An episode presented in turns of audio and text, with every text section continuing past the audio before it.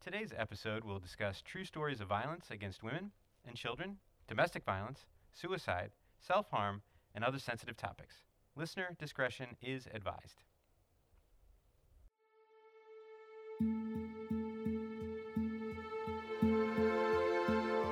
Welcome to Connecting the Docs, a podcast from the State Archives of North Carolina, where archivists connect archival materials to fascinating and true stories from the past. We deliver rare and often overlooked topics related to North Carolina's storied history. Now, here's your host, John Horan.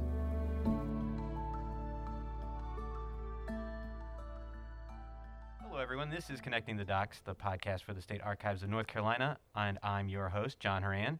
We have a special today, a Halloween special for your enjoyment. We are going to revisit murder ballads. So today I have Katie Crickmore Hello. and producer Josh Hager. Time to get spooky. yes, the time to get spooky. So let's get started with what is a murder ballad? So these types of songs exist as a subgenre of traditional folk ballads, and like the name implies, they tell the story of a murder or a suspicious death. The ballad tradition was brought over to the Appalachian region with settlers from the British Isles, but you can hear more about that in a future podcast episode. Murder ballads were abundant in Appalachian folk music, and surprising number of classic murder ballads were based on North Carolina true crime cases. The story of Omi Wise is a perfect example of this. Well, listen to my story, and I tell you no lies. How John Lewis did murder poor little Omi Wise. Little Omi, little Omi, let me tell you my mind. My mind is to drown you and leave you behind. Take pity on my baby and spare me my life, and I'll go home as a beggar, and I'll never be your wife. Then he kissed her, and he hugged her, and turned her around. Then he pushed her in deep waters where he knew that she would drown. These lyrics are from a traditional Appalachian folk song called Omi Wise, which tells the story of a young woman who was murdered by her lover when he found out she had gotten pregnant. Pretty dark stuff, but pretty standard for a murder ballad. So that is a that that is dark for sure. So give us the the backstory of the case. What's going on? So, yeah, so just based on the facts, what we know is that sometime in the spring of 1807, the body of Naomi Wise was found floating in Deep River in Randolph County. And immediately after, a man named Jonathan Lewis of the same county was arrested for her murder, though he claimed he was innocent. Even though Lewis was put under heavy guard, he escaped jail before his trial and hid out in Indiana for a few years before he was recaptured and brought back to North Carolina. He was found guilty of escaping jail in the fall of 1813, but no records seem to exist about his trial for the murder of Naomi.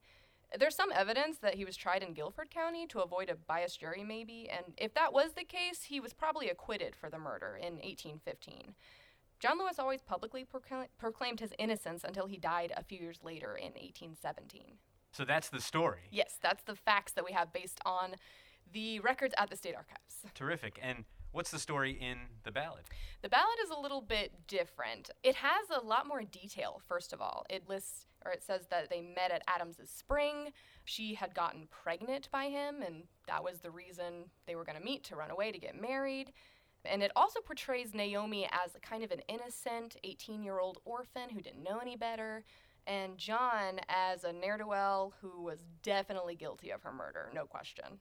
That's interesting. So in the ballad, he's definitely guilty. Yes. And, um, oh yeah, go ahead. Yeah, there's actually a part at the end of the ballad in a lot of versions that have people rounding him up immediately when her body is found to go confront, to you know, bring him to her body to have him, you know, confess on the spot.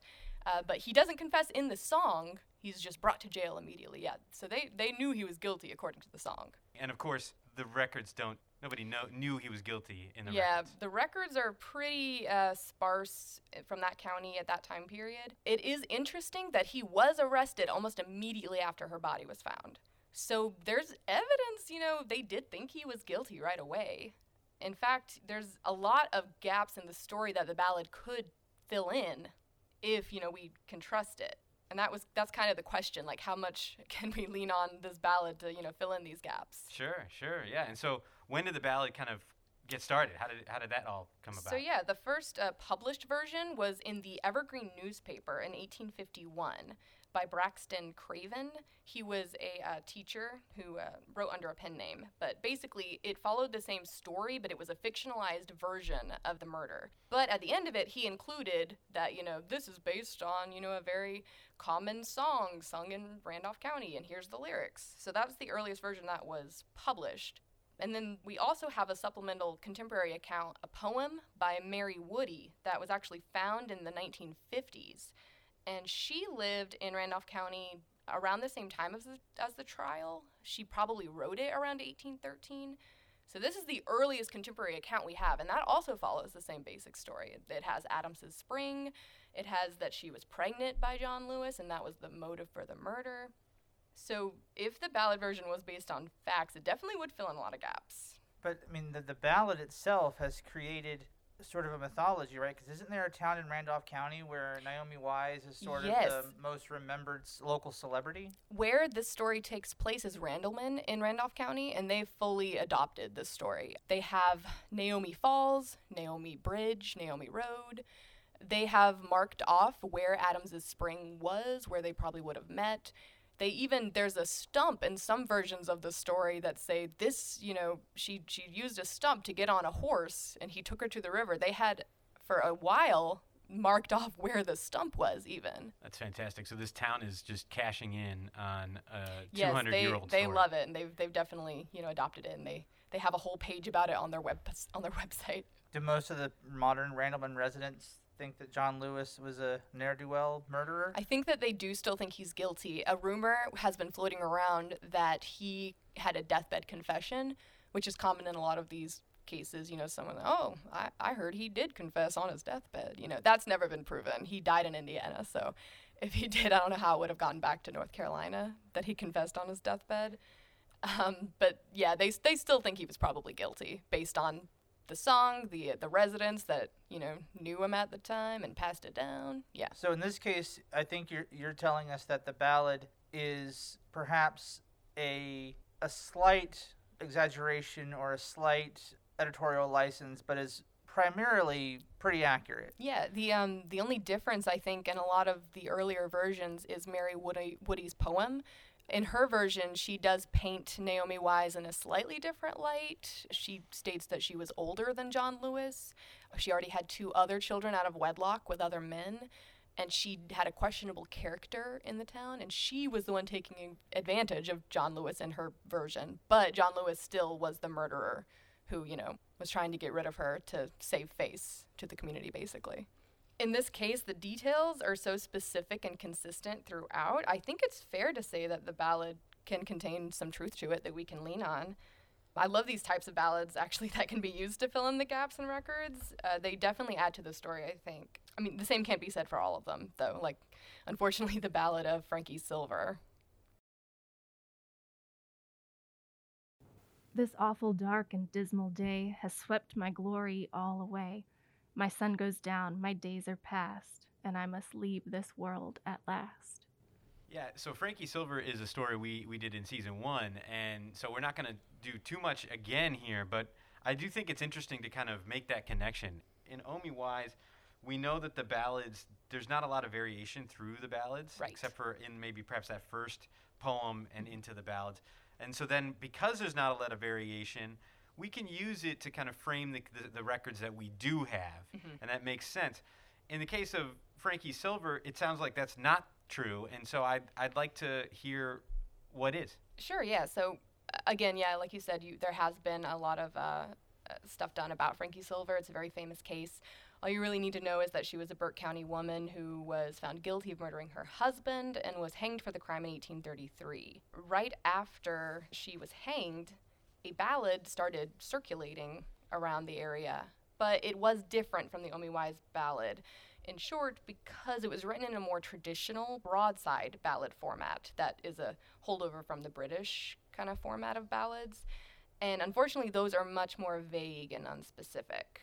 The story behind the ballad was that it was allegedly written by Frankie while she was in jail, and she sung it at her execution, which is a rumor. Obviously, that didn't really happen. She did affirm her guilt, but there really wasn't a crowd so that didn't happen. She did not sing it out at the gallows. But it is an example of a gallows ballad for that reason. It's um, sometimes called farewell ballads. It's a subset of murder ballads.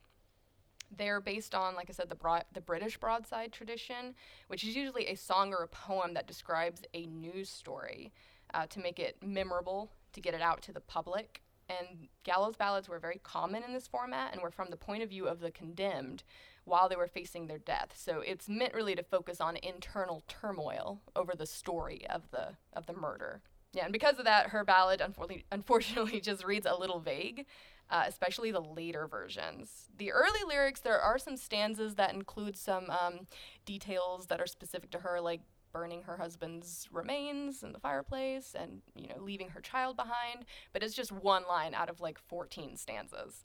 So it's it's very unspecific. Uh, but you know, again, that was because they were supposed to be kind of vague. The the broadside or the the gallows ballad format. Yeah, it makes sense. I mean, you know that that tracks because a broadside is, is another word for a newspaper. So right. you're trying to sell newspapers. You want Mhm. the headline to be specific, but maybe not th- to get somebody in, and then they're reading a story. And They so just kind of wanted it to Right. be memorable and repeatable. yeah, that um, totally totally makes sense. Totally makes sense. There's there's actually evidence that Frankie Silver's ballad was a reworking of one that already existed from Kentucky or somewhere because uh, there there was a newspaper account from the late 1800s that said, "Hey, I actually recognize that ballad and I'm from Kentucky. It's, you know, so and so." And the first few lines are almost exactly the same. So that's pretty strong evidence. That ballad does not exist though, so we can't confirm or it didn't last. The lyrics didn't really Sure. um, survive. And actually, her ballad was reworked again into another ballad called Pennington's Lament. But yeah, that's the, So that's to- kind of the nature of it. To them. put this in modern parlance, this is like an early s- occasion of sampling. yes, yes. Oh, I like it. they would Okay. use the tune, some of the more you know, uh, good stanzas. Yeah. yeah, that's that's change a few details. that, that that that's a great way of putting it, right? Because you're Mhm. talking about like if if if this timeline is to be believed that you know there's a there's a ballad out there and then somebody heard it and then knew about the Frankie Silver story and Right. decided to switch it up, make it sound good for that, Mhm. and then somebody else hears maybe both and Right, says this is what I'm going to do for Pennington's Lament, and that's Mhm. th- that's a whole that's a whole um, that's a through line that's that's that's great for music maybe and Yeah. ballads. But not really for understanding Frankie Silver's story. Right, yeah, it doesn't unfortunately add a lot to the story if we're trying to fill in any gaps. It makes it like it's, it's more steps removed from the case Right. because of the the way the song was constructed. There was actually a rumor that's that persisted that said on the day of her execution, someone was already handing out printed scraps of the ballad uh, itself, like in its in its entirety. That's never been confirmed, but that rumor has existed in um, in the county for for hundreds of years. I like the idea of there's a competing rumor because it's Yeah, you yeah. have this idea that she wrote it on that the she day. wrote it and sang it while she was being executed. right. But another and another yet rumor, somehow they have the Mhm. that's uh, that doesn't quite track. Doesn't quite track. But that's One also or the nature. both. Yeah, that's also the nature of Frankie Silver's case, though. There's so many different competing, you know, theories about what actually happened. which we covered in the first 3 Mhm. episodes of season one. That's you right. know, you know, That's so right. yeah, Every document tells a story. Help the State Archives tell these stories, your stories, by joining the Friends of the Archives, the nonprofit fundraising partner that helps preserve the documentary heritage of North Carolina. Join us for our annual meeting each November, where renowned historians and authors explore the fascinating history of our state. This event is free and all are welcome. Learn about this year's speaker and more at foanc.org. That's foanc.org. Now, back to the show. we just wrapped up with Frankie Silver, yes. and that story, you know, is it, we could say is not quite what's going on. We're not. We, there's a lot of competing things going on, so we're not sure. But it's pretty sensational. Oh yeah. Is it the most sensational of the murder ballads in your opinion? Oh well, I would say out of the North Carolina ones, that the most sensational has got to be uh, poor Ellen Smith. And who is Ellen Smith? So, Ellen Smith was a woman out of Forsyth County. In January of 1890, uh, a young woman named Ellen Smith met and began a relationship with Peter DeGraff. Peter was reported to be a rough and dangerous man who often got women into trouble, quotation marks, but refused to marry them. Ellen already had a child with Peter actually in 1891, which probably died in infancy, but she became pregnant again in July of 1892. But just a few weeks later, Ellen Smith's body was found behind the Zinzendorf Hotel with a gunshot wound to the chest and a note from Peter in her pocket. Peter hid out for the next year, but was eventually caught in July of 1893, and the month after, he was found guilty of Ellen's murder. He was hanged in February of 1894 and reportedly confessed to killing Ellen at the gallows. He was claiming that he was drunk and he was warning others not to make his same mistakes. Wow. Poor Ellen Smith. How she was found.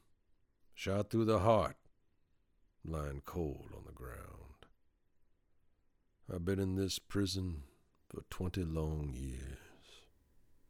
Each night I see Ellen through my bitter tears. The warden just told me soon I'll be free to go to her grave near that old willow tree. That is a that's a pretty gruesome tale. It seems pretty clear we, we have the all of the facts to this case. Right. But beyond the uh, the gruesome crime itself, what makes this so sensational to me is that the case incited a public and media frenzy. So this was in 1890. uh, So a lot of the details that we have about this case come from tons of newspaper articles that circulated right after the fact. Um, the treatment of Ellen's body was actually horrible, according to all these newspaper accounts. She was stripped naked for the por- post mortem exam behind the hotel and then was carried through town to finish the exam at like a town hall. And the public was even allowed to watch as they finished. It got so bad that Ellen's aunt had heard about it through the grapevine. She lived in another county. They didn't even bother to try to find her family. She had heard about it and instead of you know the family being contacted she had to travel to winston-salem herself to demand justice for the treatment of her niece and then you know try to demand justice for her murder. Uh, so essentially this was kind of a peak true crime sensational story. I mean that's nothing new in in true crime circles these days. Yeah, and so you, you have you ha- so you, so th- we have two pieces of sensationalism. You have the murder itself, which is tremendously sensational, Mhm. and then you have the treatment of the body, which is, you know, a- It's a whole horrible, yeah. a whole nother issue. I mean, Mhm. it's it, w- that's just wild to me. She was Just buried in a crazy. pauper's grave. They they had what yeah, what gets me is they didn't even bother trying to find her family. They just assumed, Yeah. oh, she's uh she's probably an orphan. No one, you know, would mind, I guess. But she had a family in Yadkin County. They just didn't bother to go. And look at the contrast here. You know, in the in the previous two cases, they were earlier. So Mhm. we have, you know, a more like by this time period, society has gotten a little bit more sensational with yellow journalism and things like that in the media. Mhm. But this also is an urban case. Like Right. she's shot dead behind a downtown hotel. in the middle of Winston Salem. Yeah, like so in an urban area, you might have a gathering of folks, but downtown Winston-Salem, you're going to have a crowd. Yeah. And I mean this this is crazy to me, but I mean I think it's there's so many factors going on. I mean the and we think of the 1890s as the peak of like Victorian morals Right, right. like but very very strict social const- con- uh, constraints especially in urban in cities but this does not track with that this kind of behavior does not track at all and, and if you put this scene in a depiction of a mystery uh, set in the 1890s people would call you out as being as being incorrect. Yeah. implausible. hmm what uh, interesting too. I thought uh, right after the body was found, the day after, the newspaper ran this long piece about Peter DeGraff. Like he's the man who's guilty. Here's all we know about him. Like they contacted relatives and friends and Oh, they they contacted his relatives. yeah, Some- like somehow uh, yeah, they found his they relatives. found his. I guess they were That's closer. interesting. Yeah, I guess, and and it's the very next day. Yeah, the this next day happens they in the have middle they of the have night? a report. You know, body found Uh-huh. behind hotel. The next day, a huge write-up front Wow. page about Peter DeGraff, the murderer. Wow. Yeah. how long does it take before we start seeing the ballad show up So the ballad shows up uh, pretty soon afterwards. Uh, Two versions actually started circulating, which I thought was interesting. One was called Ellen Smith, and it presents Peter DeGraff as innocent, even though he did confess at the gallows. Uh, the second version was called Poor Ellen Smith, and it depicted him as definitely guilty. Um, and no surprise, that's actually the version that has survived. Um, it's the one more often recorded. Uh, but yeah, there's tons of versions of this song that's been circulating around uh, since then. Something I thought was interesting as well is uh, in the ballad, even the Poor Ellen Smith one, which started showing up right after it happened, there's a stanza that seems to have survived that says, I've been in jail 20 long years. Soon they'll let me out and I'll go to her grave under the willow tree. But he was executed very soon after he was found guilty. And so I just thought that was an interesting detail that that, you know, part was actually written in.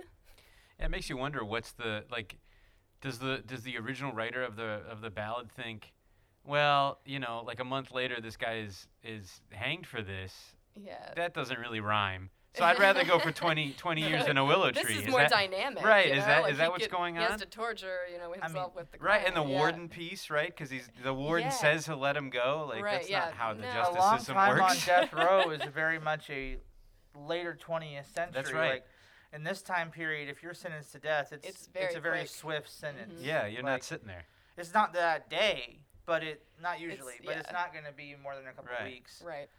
It's that's really fascinating. Even with an appeal, it might take Might- you know yeah. a couple months at most. I think you know we'll see. top Three years, really I think, was the longest. Yeah, that- it's very very. just Well, because that's of somebody short. who That's a that's an interesting question there. I mean, like, the, so I'm wondering if the insertion of this stanza, this little piece about 20 years, does that discredit the whole thing? Do you think, or does that is that just like a stylistic thing, like we've just mentioned?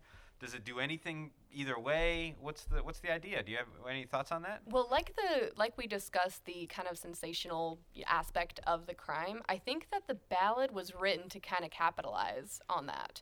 Um, an early version, the lyrics said, uh, "Poor Ellen Smith, how was she found shot through the heart, lying cold on the ground? Her body was mangled and all cast around, and blood marks the spot where poor Ellen was on. She was actually found uh, fully clothed. She was uh, actually positioned pretty nicely, they said, as if someone, you know, uh, regretted what had happened. She was, you know, laid very nicely on, you know, a patch of grass. She her body wasn't mangled or anything, and it was just, you know, the one shot. So I think they kind of leaned into the whole sensational aspect of the crime. There there was quite a few uh, kind of exaggerations, let's say, in the uh, in the original version. And we can use our records here to sort of see where the, the exaggerations have trickled in. Right. Yeah. You can definitely see uh, the newspapers are a good source. You can see like where they got the details there. Uh, but the we have the original um, arrest records, the court records for it. Uh, I think it's interesting actually in the court records there is when they said he was sentenced to be hanged. The clerk wrote until he be dead, dead, dead, all underlined which is a detail I usually don't, you know, see when you know looking at these sentencings. Makes me think that they were still kind of caught up in the emotion of the moment. Triple dead. Yeah. Right, right. Dead, dead, it dead. sounds to me like you know that was in the murder ballad. If you would have said this is in the murder ballad, I would have been like, okay, that makes sense. But you're telling me that's in the actual record. That's in the record. Yeah, And- the clerk the clerk actually wrote, you know, till be dead, dead, dead, all underlined exclamation point. um, and you can see that in the uh, the the Forsyth County Superior Court minutes from 1893. It's amazing. so you could pull that pull that Pull it out record and start flipping through it. Yeah. Right, and find somebody to be dead, dead, dead. Not just once. Not just once. But they didn't hang him thrice. I don't think. No, just the once. Okay. Once was enough. All right. Well, so what other uh, are there other kind of contrasts that we can make, connections we can make between the, the ballad itself and the archival record? Yeah, most of the story is told through, you know, the newspaper newspaper accounts that I mentioned. There's lots of write-ups you can find in the newspapers that we have on site in the microfilm room at the State Archives. They all have these, you know, huge titles. He killed Ellen. Body found behind hotel. So those would definitely be interesting to take a look at. The Superior Court minutes have, you know, a lot of details about the case, criminal action papers from that time. We also have uh, state or like the Winston City directory can be found online, which is interesting. It shows where she was working at the time. So there's definitely a lot of documents that you can look at to uh, kind of delve further into the story. Yeah, piece it all together. Mm-hmm. Terrific. And I think there is, it's something to be said here at this point. We've seen three cases. we're seeing that there is a a difference, I would say, and, and I think you, you agree, Katie, between the history of these cases and as true crime, as events in their communities, and the history of the ballads as sort of popular culture Right. and memory. Like Mhm. they don't have to be tied together. The ballads are inspired by these events, but the ballads take over their take a life of their own. Right. They, They, have their own history. They have their own the culture, culture. around it. Yeah. Um, you can kind of see that in the next case we're going to talk about, the Lawson family murder. It was another sensational North Carolina true crime story. Uh, I'll give the backstory really briefly. On Christmas Day in 1929, Charlie Lawson murdered his wife and six of his children and then committed suicide. That was in Stokes County. And the motive for this crime is unknown to this day, but needless to say, those murders also caused a huge uproar. The family was buried in a shared plot in a small cemetery in that county, and the funeral was attended by the hundreds. And even, you know, more so, more shocking, Marion Lawson, Charlie's brother who handled his estate, decided to open up the Lawsons' house where the murders had occurred as a tourist attraction for several years after the fact. And most, maybe most surprising about this case is a ballad based on the crime was recorded just three months after it happened. So you can, and the reason for this is kind of uh, threefold. So there was in at the turn of the century a huge movement started to preserve Appalachian folk music in uh, kind of collections, to, you know, because they were usually told orally or you know passed down orally, and so there was a huge push to actually preserve them in written form. So it was already happening at that level. Around 1925, there was an electrical era of sound recording that began, which basically all the equipment got updated. It was a lot easier to record things, and so a lot of these folk music pieces from from the Appalachian uh, region was recorded around the 1920s because that was you know also like oh we'll preserve them in this form as well. So you can see a lot of these murder ballads. The earliest recordings were from 1924, 25, up till about 29.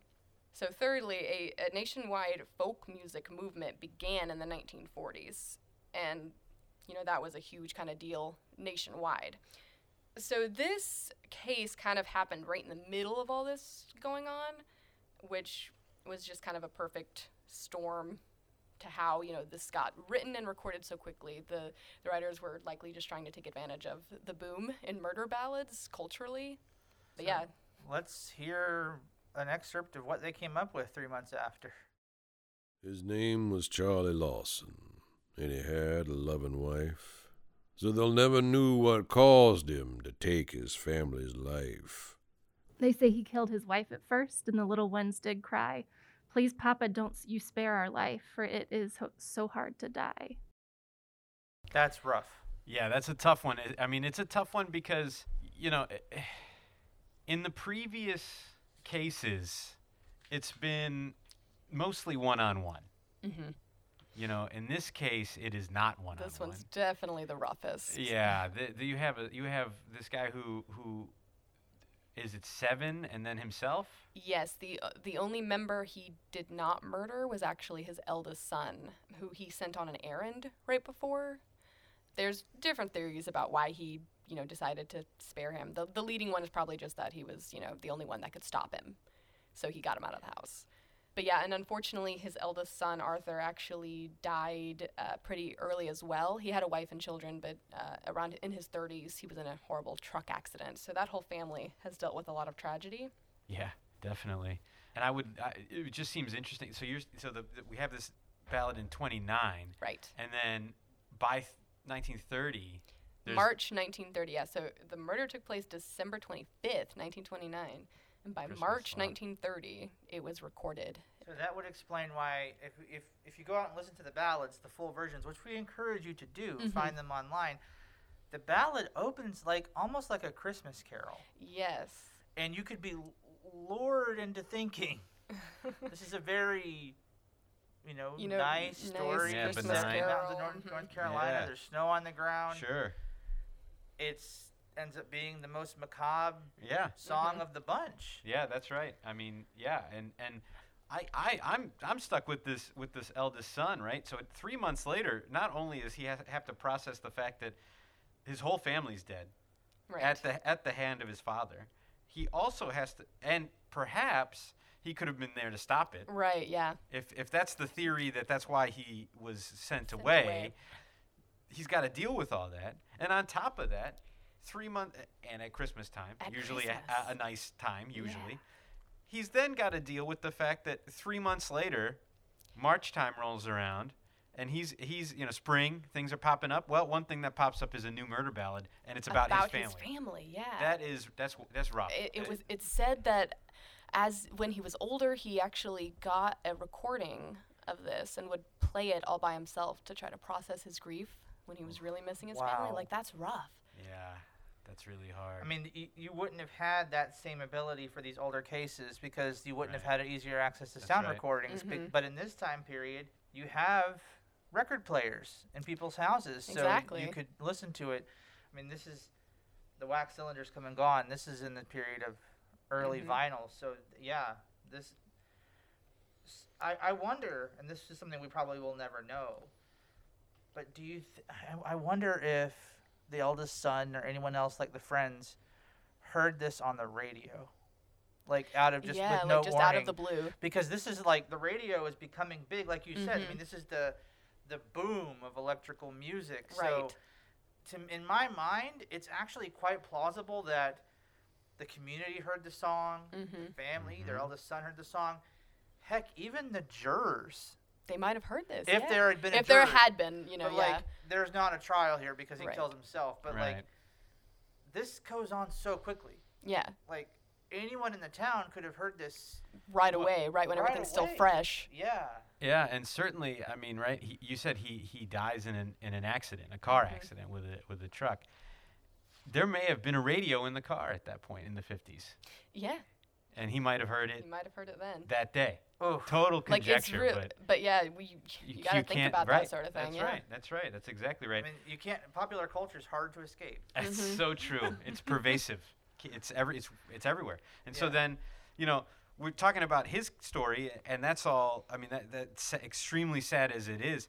There's there's sort of an, another side to the, the coin. The dark side to the coin is his uncle, right? Yeah, That's that, that has opens that has up- right that has taken over. You Mhm. mentioned he takes over. He takes over the the house yes where all of this happens, yep and it doesn't seem like it was a clean affair no and he opens it up for a quarter a pop and he th- th- this is you know it, yeah it's like house museum but uh, uh, yeah, Yeah. Uncomfortable with. Yeah.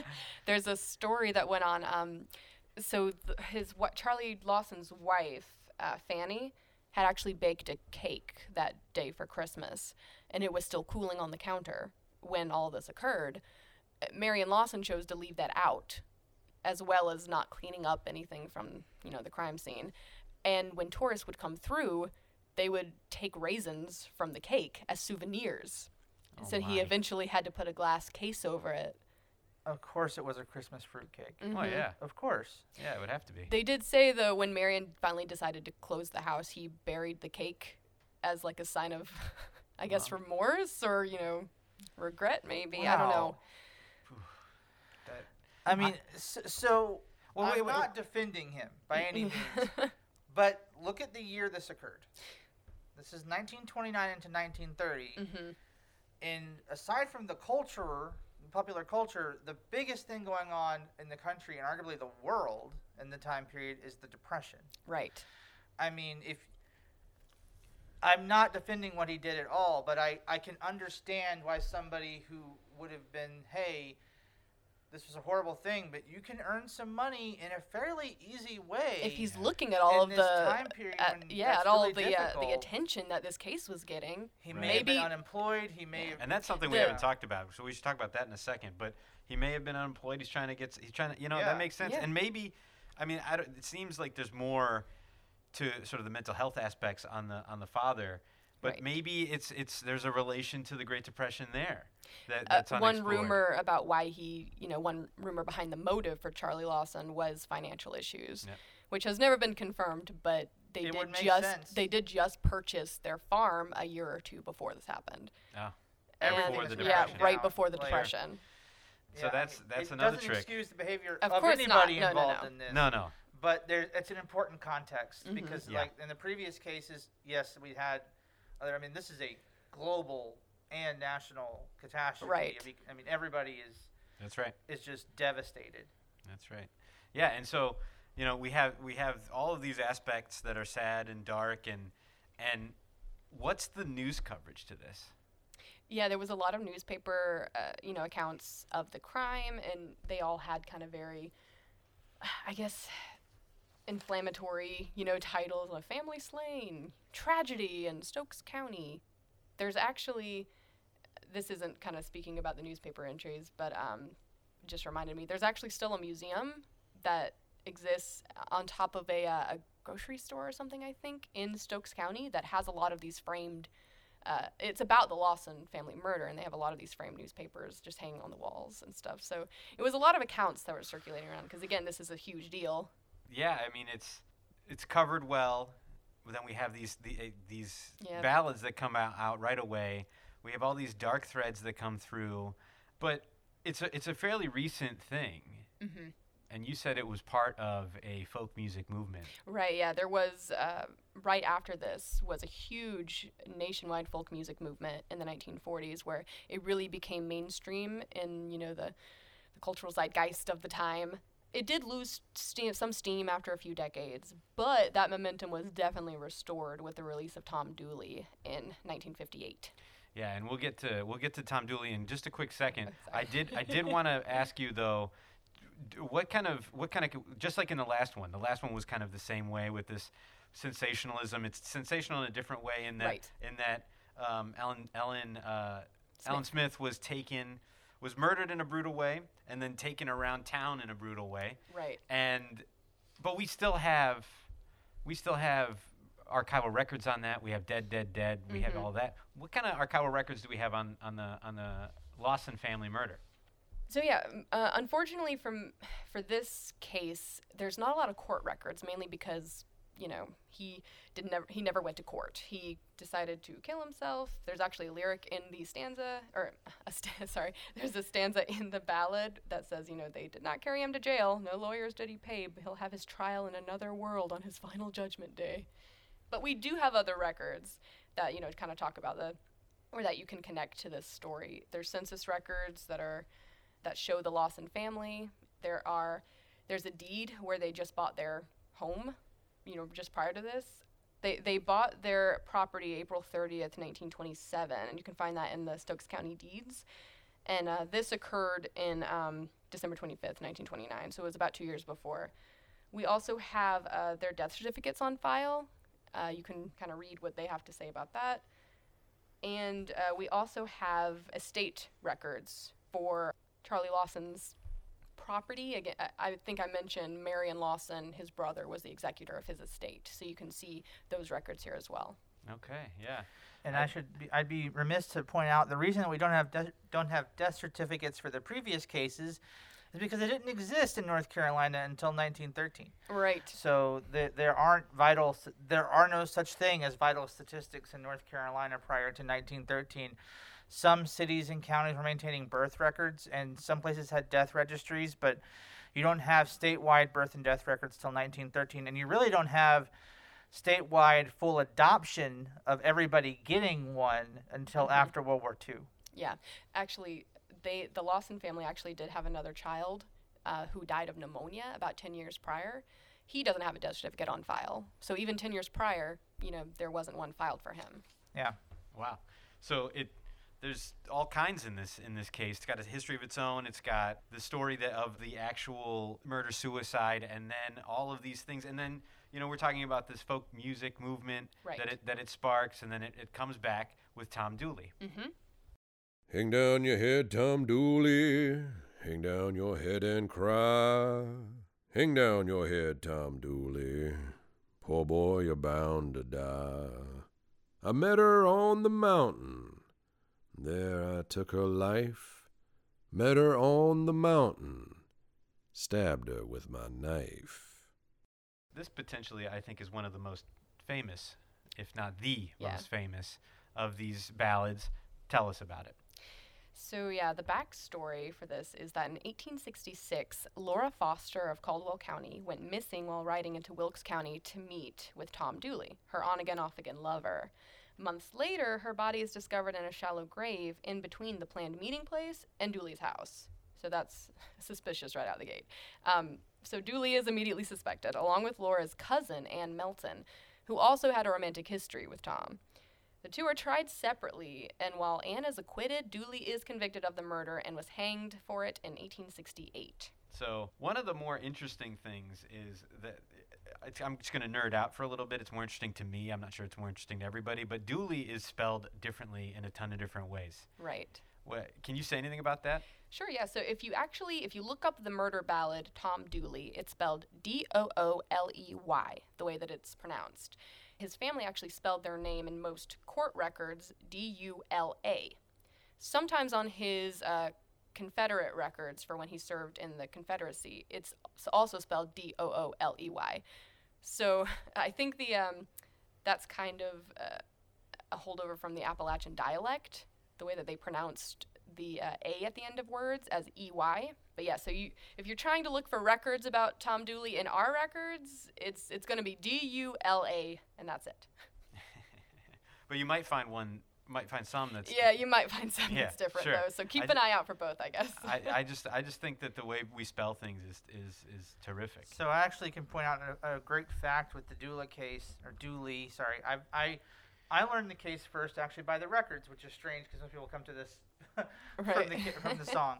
So I have to tell myself it's pronounced Dooley, even Dooley, though I Dooley, see yeah. Dooley so much. Tom Dooley had the most famous defense attorney of anybody that we've talked about today.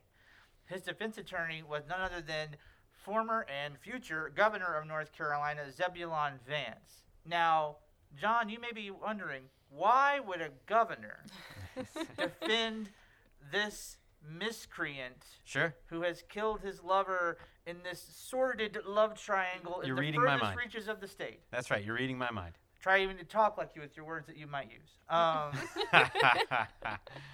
well, take a, take a shot in the dark. Why do you think Governor Vance would defend this guy? Well, games were part of episode one, but okay. Um, so I think uh, so. Well, I don't. I don't really know entirely, but I think a guess would be this is sort of out in the western part of the state. I know Vance, his birthplace was out in the western part of the state, so it's potentially there's some kind of, you know, you know, family connections is not a very populous area, so perhaps people knew people, and so you know, this is a favor to you know a cousin's son. I don't know. I mean, it's a very good guess. It's wrong, oh, but Okay, it's a very good Yeah, guess. great. So the reason is that Zeb Vance, before he became governor, did briefly serve in the Confederate militia or in the Confederate Army. I'm not sure which one exactly, and he served with Tom Dooley, but not this Tom Dooley. so he had gotten a memo of that Tom Dooley had been arrested for murder in the western part of the state near where he was from. Convinced that it was his brother in arms who was being charged, who would never commit a crime and didn't, as far as we're aware, Zeb Vance took up the case and defended Tom Dooley. That must have been the most awkward attorney client meeting in, s- well, ever. Yeah, I mean, so what does he do? He just like rolls up and sees that he's like, wait a minute, you're not, I'll you're not my, you, him? yeah, Yeah. I'll, I'll defend him. Opens the door and he's like, oh, actually, I don't Who know who you? you are. So why didn't he just walk away? That's a good question. I, I feel like I'm I, feel like he he couldn't back was- out at that No. point, right? Like he's The- already Too much probably, PR. Yeah, he's The already Too much was so PR. high Oh, profile. Ah, I see. Okay. Yeah. All right. Like, I mean, that would have been like John Adams backing out of defending the, the British in the Boston Massacre. Sure. I mean, it would have been like a. Yeah. Because, I mean, this is an established political figure right. who's doing this legal case. This but huge yeah, I- case. I'm It- sure it- that Vance knew when he walked in the door, he's like, oh, no. Yeah, but, but you know he's trying to run for governor again, so Yeah, and he wins eventually again. so he yeah. can't bail out on this guy. And this case was uh, so big, actually. This is one of the earliest court exhibits that's presented. It, it, it's preserved in our records, a map from the trial that's showing key locations from the case. Oh wow! So we actually have the map, Yes. so somebody can come, Someone could come in the same day. look in the Supreme Court files and see this original exhibit court exhibit that has been preserved that shows, you know, where murder occurred, where Laura Foster was last seen. Oh, that, that's It's very that is- cool. that's great. Those are not commonly saved. So Yeah, it's a no, really this cool would- this is a record. big yeah, deal. you've got these two records here that we're talking about today that are nuts. You have this one that you can find the, where these things happen. You have Dead, Mhm. Dead, Dead. Come in the same day, you see both. I mean, that's yeah. that is, you know, true crime hit popular culture history right Oh, now. yeah. We're talking about that is amazing, right? But so um, I mean, Tom ends up dead, dead, dead for the record. Yeah, Uh, he, he was hanged. um, but Anne does not because of the way that Tom reacts and says that it Mhm. was just him and only him. So Anne is And left is scot acquitted. free. So that's there's the big lasting eternal mystery in in the in Wilkes County of was Anne guilty? Was Anne innocent? Were they do it together? And people will still vociferously argue this case. And in fact, if you look on Google Maps today for rural Wilkes County, the gravestones of Dooley and of Laura Foster are like tourist sites. Wow. you can They're like on their- Google Maps, on pointed Google out. Maps. Mhm. Yeah. wow. What about so? But not not Anne's. No, Anne actually died, they think, by a cart falling over on her a few years afterwards, but I don't think her gravesite was known. I could be wrong about that. But, But either way, she it's died not, afterwards, it's and not it's on not, Google. A, it's not like a big, later. yeah, She- it's not a big deal. Right, and it, yeah, so not on Google. In So other Right, words, not on Google. So we know this case takes place in 1868, hmm and we know 90 years later is when the Kingston Trio releases the song that makes this a national story. Right. What happens? What happened in between? between?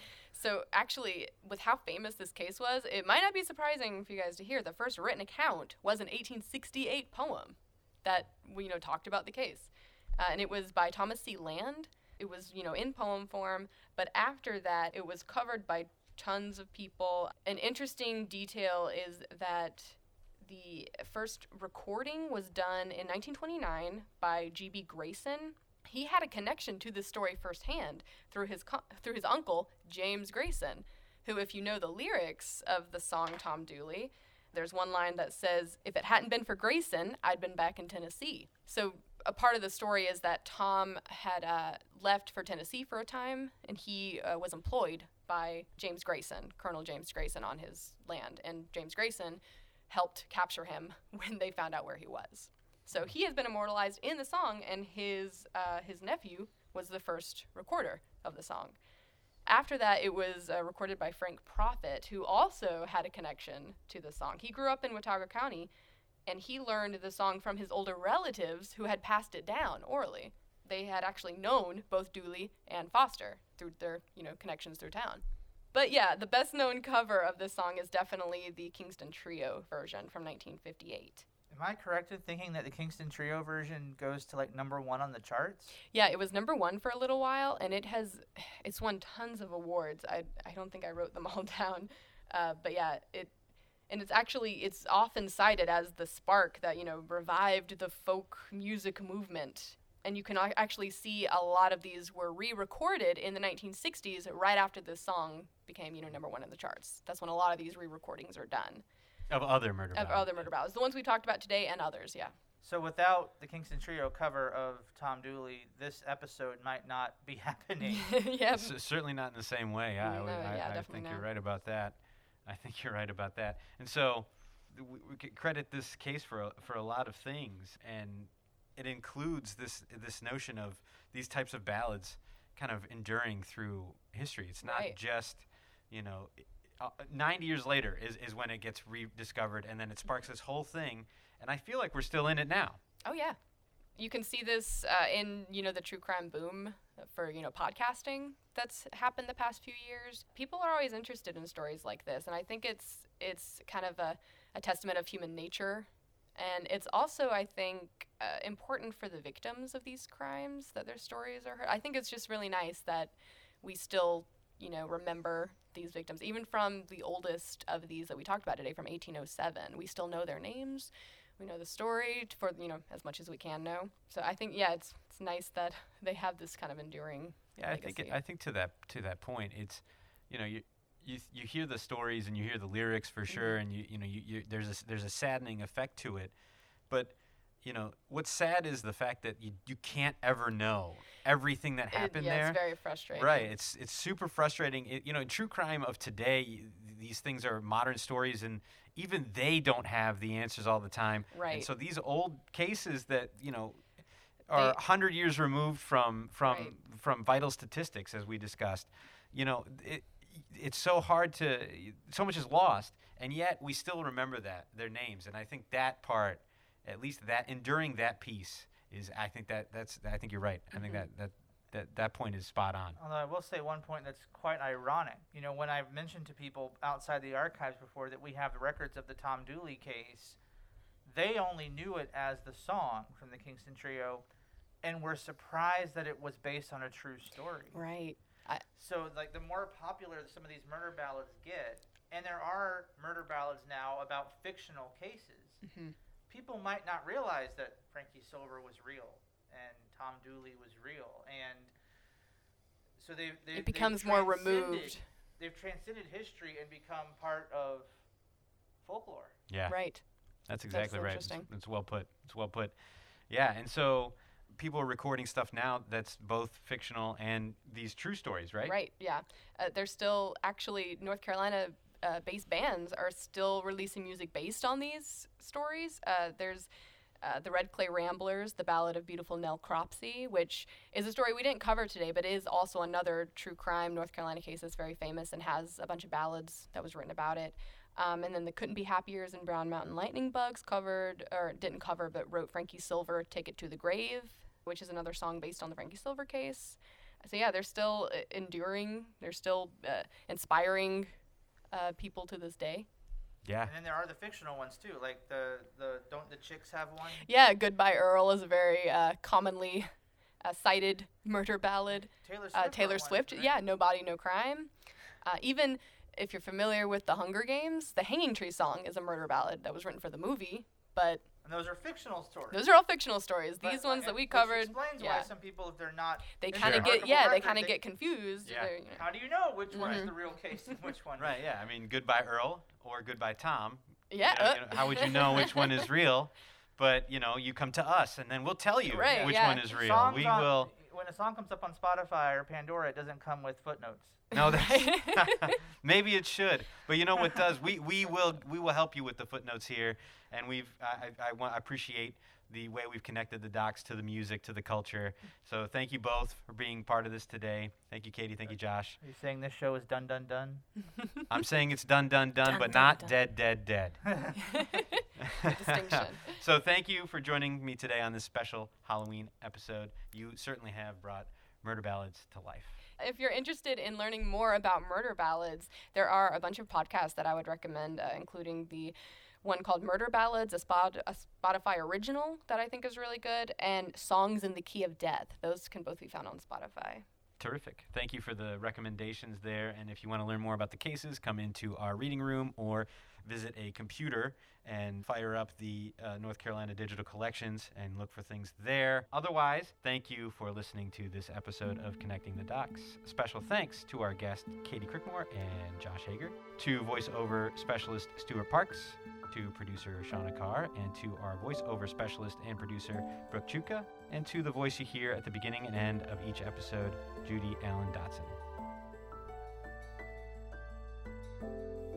Thanks for joining us this week on Connecting the Docs.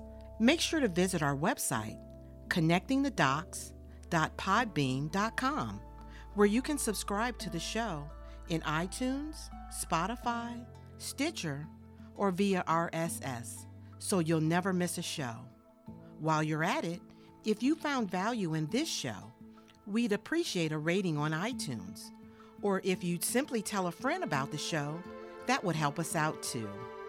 If you like this show, you might want to check out our blog, History for All the People, at ncarchives.wordpress.com.